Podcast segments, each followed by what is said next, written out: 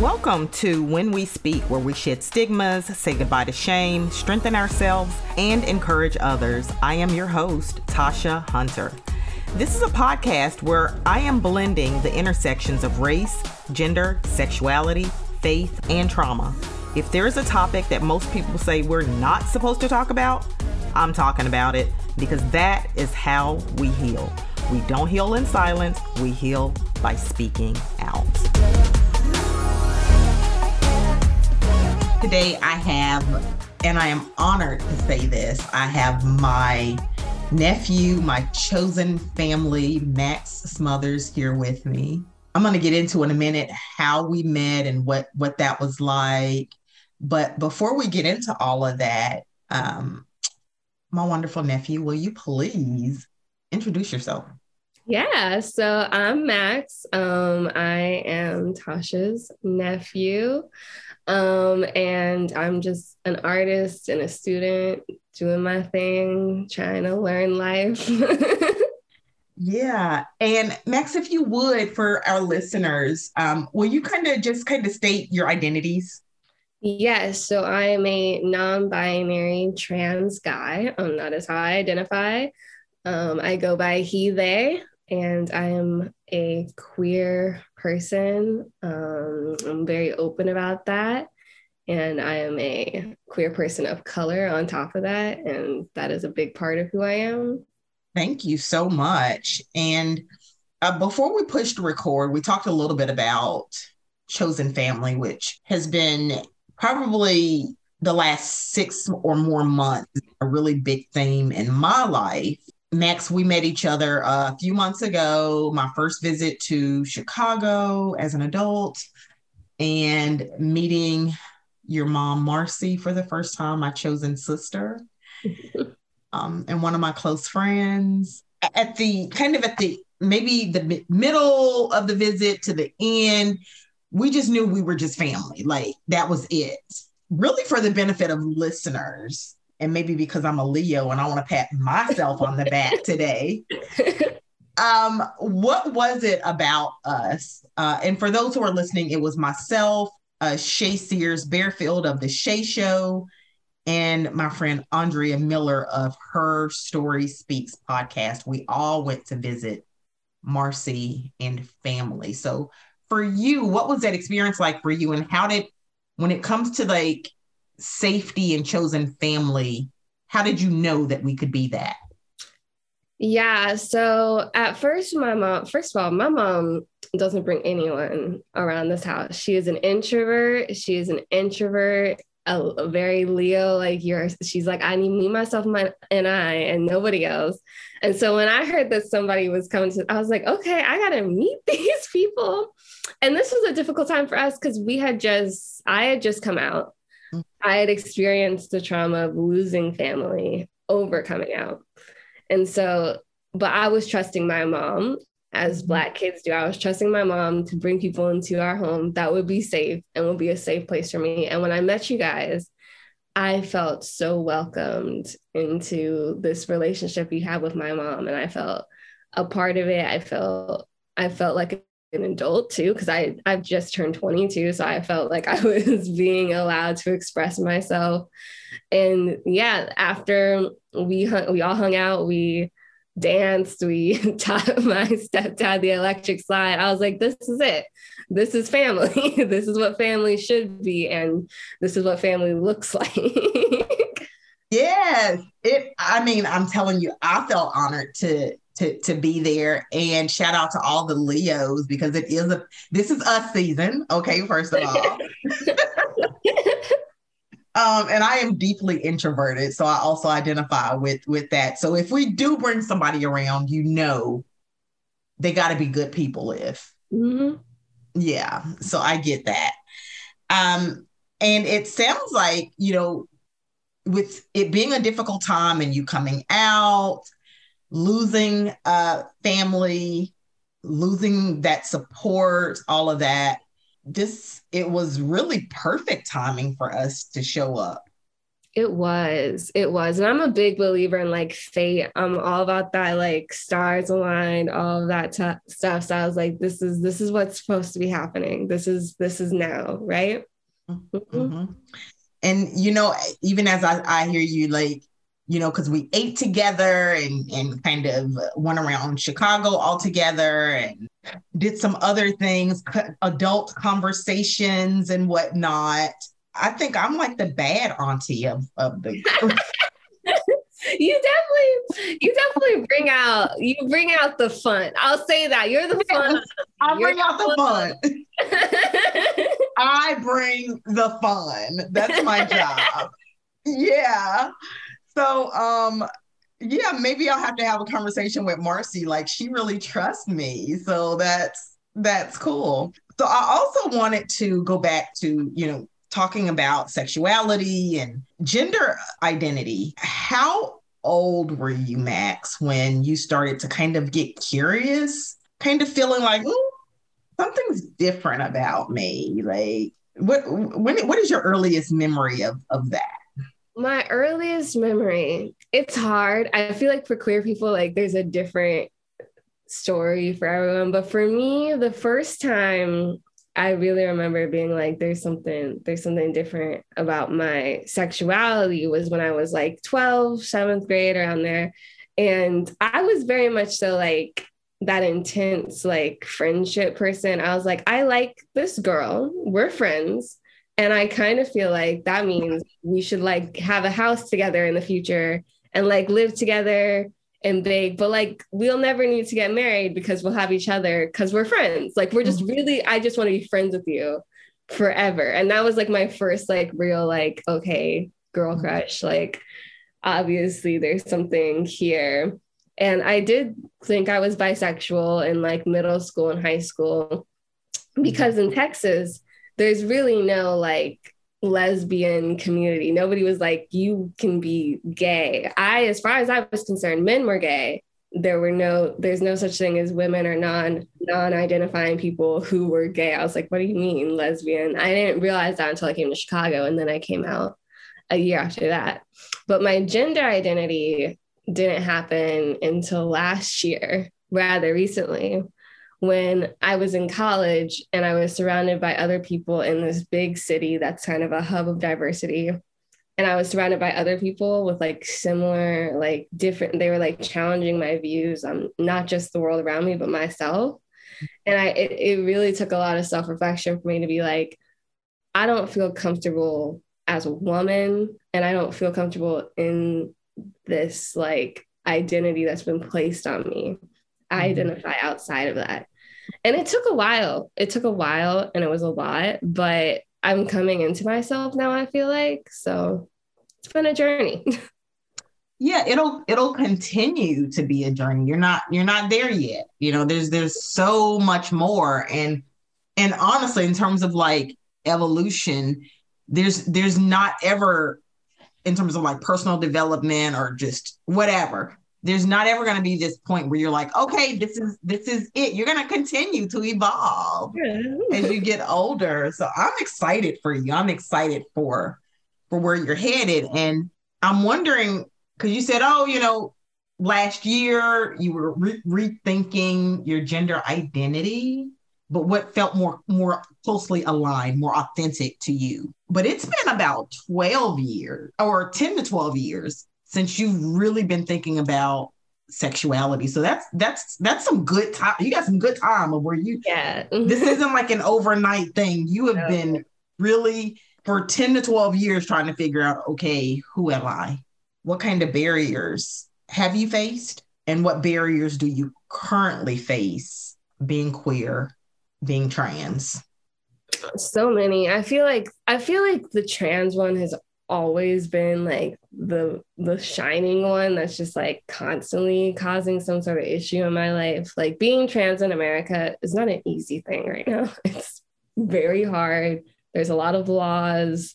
Um and i can't and i told my mom i was like thank goodness we got out of texas when we did because texas just passed a bunch of laws like banning trans healthcare for youth and all of this stuff in Chicago, I have access to my health care. I have access to gender affirming care. So mm. that's not that's not the concern. But when the law started to pass, I did have to go to my doctor's office and I did have to be like, listen, mm-hmm. I'm a trans non-conforming person. Are you guys gonna be okay? Because it's a grassroots organization. They're an LGBTQ mm-hmm. healthcare provider. They provide healthcare for free um, for queer people. And I was like, are you guys going to be okay if Illinois passes a law during these, like, during all of these Roe v. Wade being struck down and all this stuff? Are we going to be like, am I going to have healthcare? I will for the time being. So that was a concern recently. But I feel like with trans, it's like everyday little things where like you forget how much gender binary is in our society. Like bathrooms are a struggle. I get misgendered every day. Like how much like my gender affects how I work because I have a job. Like, and it's very much a, like, how do you create a safe workspace for non-binary people when legally we aren't recognized by the state? It's like it's been really complicated. Now with my sexuality, I think it's easier in a city like Chicago that has such a big lesbian community. Like I've never been like, it's because I'm a lesbian, isn't it? No, it's it's but yeah. I, I've had my moments where like people have tried to exploit my sexuality for artistic reasons, but I'm like, no, please don't do that. What I put in my artwork is what I want to put, and I'm not going to exploit my sexuality for any reason. Yeah, it's the transgender thing that has been such a struggle. And I'm hoping America gets to a point where by federal law we're protected, but I'll settle for state law at this point. The there's been so much discussion uh, regarding trans laws, trans rights, accessibility, trans affirming spaces. There needs to be more conversation though yeah. about ways to protect the trans community. Like like it's a lot right now but it's not enough. It's not nearly enough. Um and especially max in the black community. Oh yeah. Whew. behind. So behind. Even in the que- even just like when i came out as lesbian it was like my family had never heard mm-hmm. they're like what do you mean you're mm-hmm. gay, even though we have gay family members, mm-hmm. but they came out during the AIDS crisis. So it was a lot easier to push that aside and not face it. And then my cousin died after mm-hmm. being, being gay. And then I'm the child of the youngest daughter and the eldest son. Nobody expected me to be gay. They're like, you're going to go to college and you're going to make good choices and you're gonna like and you're gonna like save the family. And then i came out as gay and they were like oh. Right. Right. Oh okay. So i do think in the black community it's definitely a conversation that needs to be had. I think it's really beautiful given those family dynamics. I love that you are queer and trans and you have this hedge of protection around that you're going to live, that you are still going to have a good life. You're going to have a better life because you get to have this freedom, this safety net that your parents have provided. It just feels really special. It does, yeah. Who are your biggest supporters or your cheerleaders with all of this? My mom is always going to be my number one cheerleader. The minute I came out, that woman, she was like, okay, what do you need from me? Which is so beautiful in the coming out tradition because so often it's like oh my gosh how does this how does this affect me? But it's very rare for you to be met by somebody who's like well how can i support you? It's not about me. How can i support you? And my mom really she just she rallied around me. Like the fact that she was willing to give up one of her publishing deals for a different one because that didn't support me being gay is huge because a black woman publishing a book is hard enough, but a black woman who is like, I'm going to support my queer child and publish this book is something completely different. But she got rewarded for that, got a better book deal. So I really do think that my mom, my biggest cheerleader, also the biggest example for how being out of the closet does not have to hold you back and it can yeah. forward. And my any family that's like stayed, my stepdad, my dad, like my core family that's here in Chicago. And then my friends, I have an amazing friend group. My friend group is all queer pretty much. And like, yeah, I got, I have like the very rainbow type friend group which is why I always find it so funny in Netflix movies because it's always like you got the one queer friend, and I'm like, no, we travel in packs. I got all of my, I got all of my queer friends around me, and when I was coming out, they're like, okay, what you need? You need pizza? You want me to come by? We just like eat pizza and watch Disney movies, and like we don't have to talk about it. And so like it's it really was while it was hard there were a lot of beautiful moments that i did have from coming out yeah mm-hmm. And while we're talking about friend groups, how has it been being in college, navigating college? It's been difficult and great at the same time because, like, I go to, I'm so lucky. I go to Columbia College Chicago, and it's a very liberal arts, very like, like non-discrimination policy like we are here for our students huge queer community when I went to Columbia, I was coming from Texas, and I was coming from Texas where like teachers aren't even allowed to say that they're like in a queer relationship.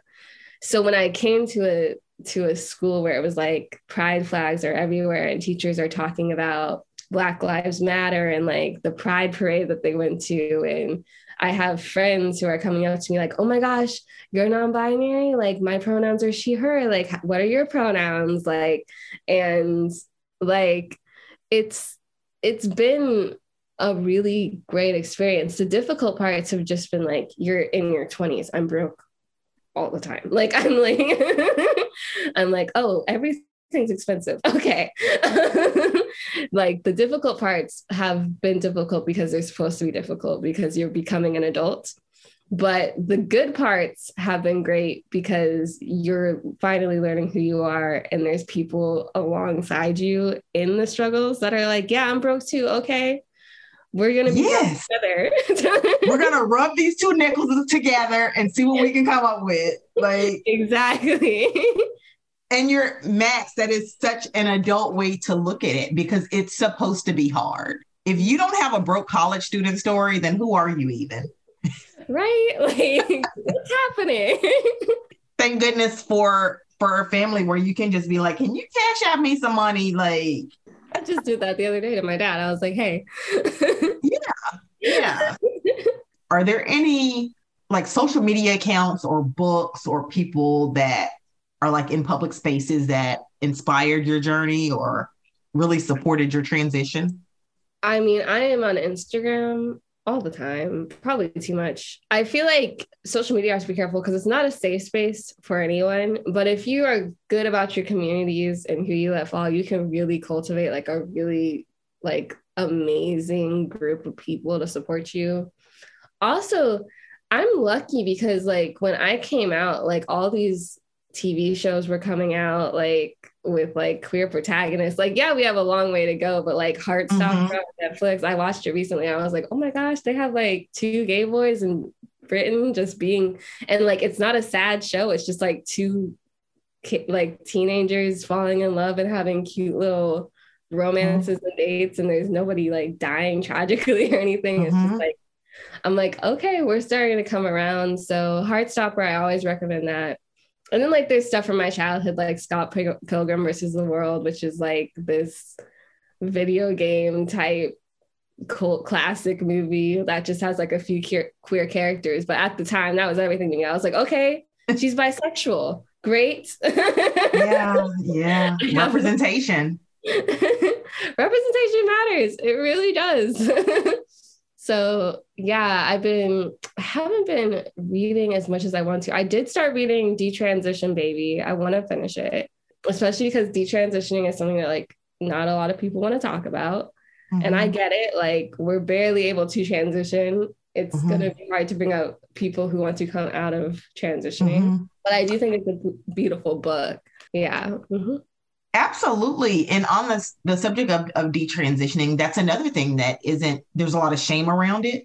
Yeah. Mm-hmm. From from the stories that that I've read and and seen, it, it's like once once people even a little bit accept you as one way, they want you to stay that way. Exactly. and there's so much shame around saying well no i've grown and and now this is who i am just more understanding as as you evolve but yeah. That's so good. I'm gonna have to look up that book too. Yeah um, it's by um Torrey Peters. Yeah i think um it's like across the room. I'm like trying to read. Yeah no it's good. Yeah i'm gonna i'll put that in the yeah. the show notes. Yeah it's a it's a good book. Mm-hmm. and then because I'm a therapist, I'm also wondering did you ever need or even go to therapy or, or have any kind of like coaching uh, to help you out? I did. I have needed and do need therapy all the time, but we finding a queer therapist is like trying to find it has been it has been a journey. So for me, mental health has been like the people surrounding me and like propping me up, and then like me Googling as many therapists as I can find.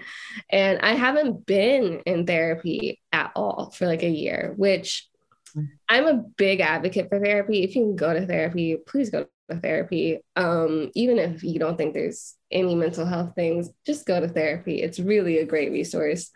But for me as a queer Black person and as a trans person, especially, finding it like it's one thing to find like a therapist when you're queer, but finding a therapist as a trans person right now has been really difficult because I have to find somebody who is not going to diagnose me mm-hmm. with transness. I am mm-hmm. not trying to get cured from being trans. Mm-hmm. I am trans because I was born trans and I do not need anybody to try and diagnose me. That's right. It's been, and it got to a point where I was just like, if a therapist comes up at the right time, then a therapist comes up at the right time.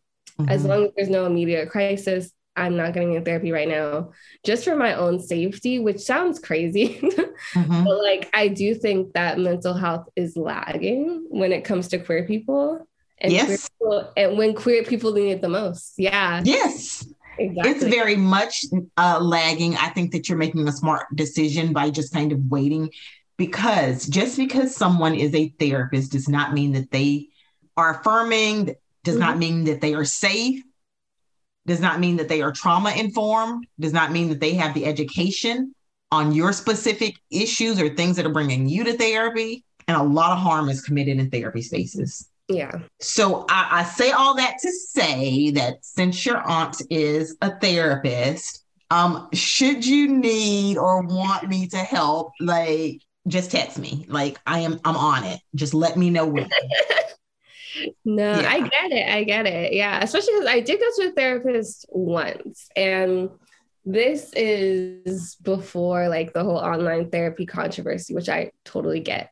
Um, and I did go to a therapist, but I decided that I was no longer going to see that therapist because she had said to me, I had said that I had come out, and she had said that it's good for me to come out because most people don't come out. And I took an issue with that because I don't think anyone should be forced to come out. And I mm-hmm. definitely am not one of those people that thinks that you have to come out. Right. She had mentioned other things where I was just like, no.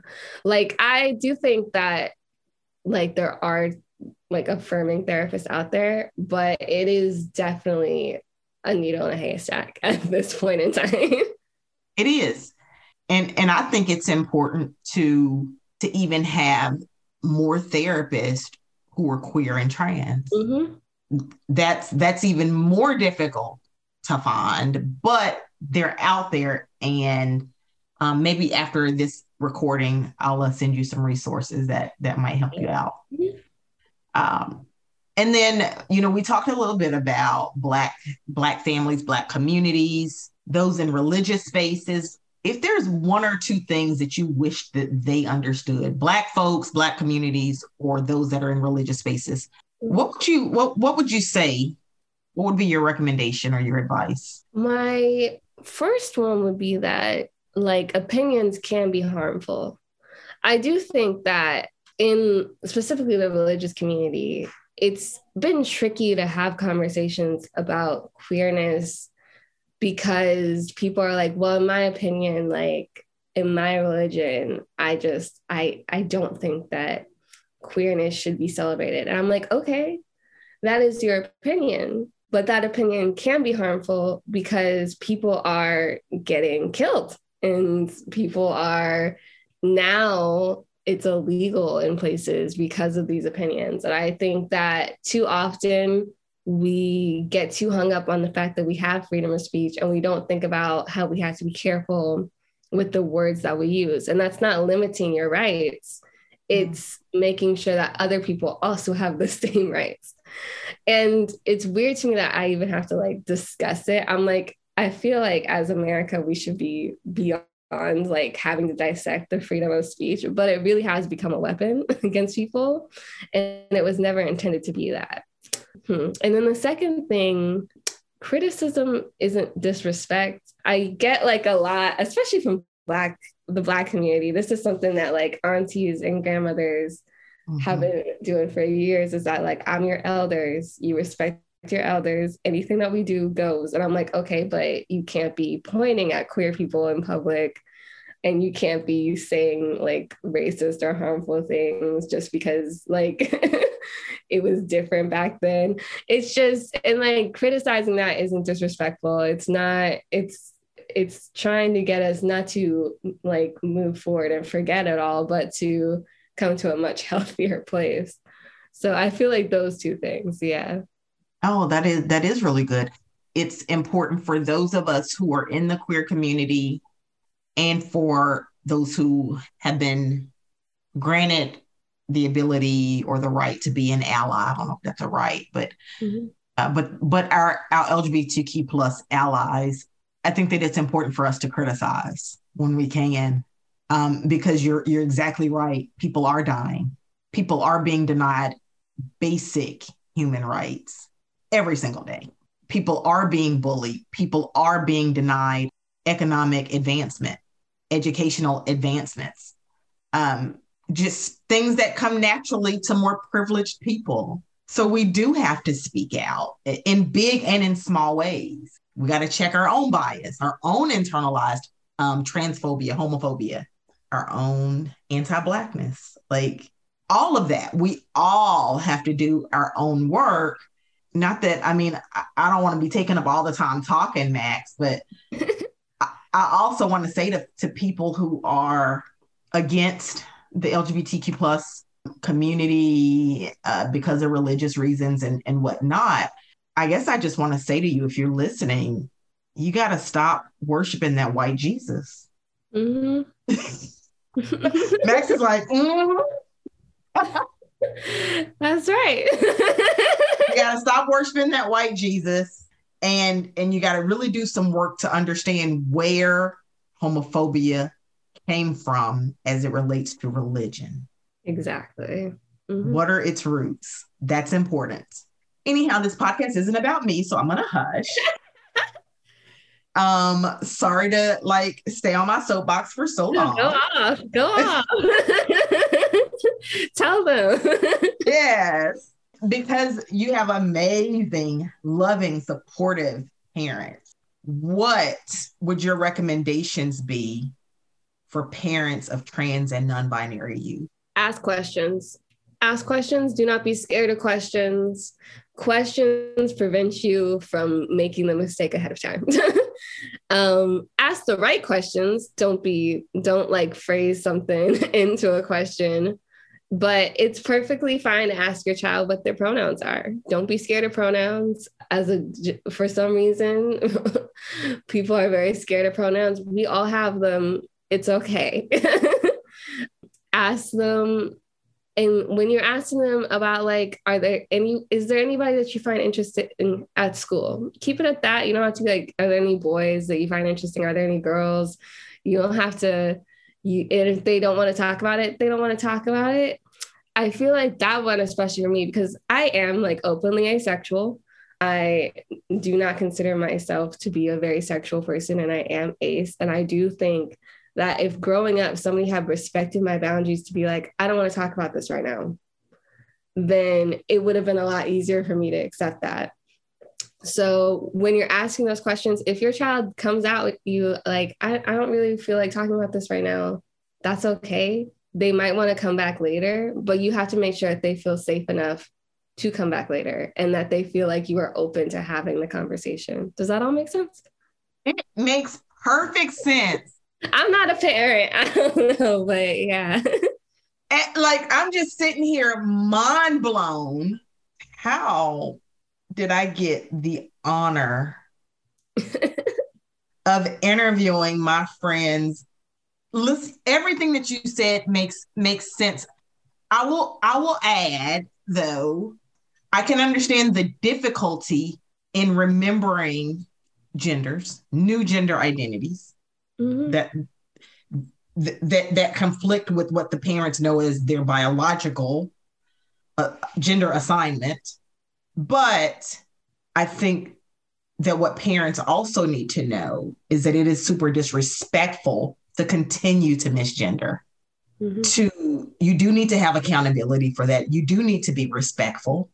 You do need to educate yourself so that you're not offending and traumatizing your children how did i do on that part that was good. No, I didn't. I forgot about that because that was a like a, a, something that me and my mom went through in the beginning when I first changed my name and when I first changed my pronouns, and we argued about it a lot. Not because she had an issue with it, but it was hard for her to come to the idea that you're still my child, mm-hmm. but you are transitioning, and she didn't want to feel guilt for getting my pronouns wrong. And I was like, Mom, it's not about guilt it's about trying to make sure that it doesn't continue.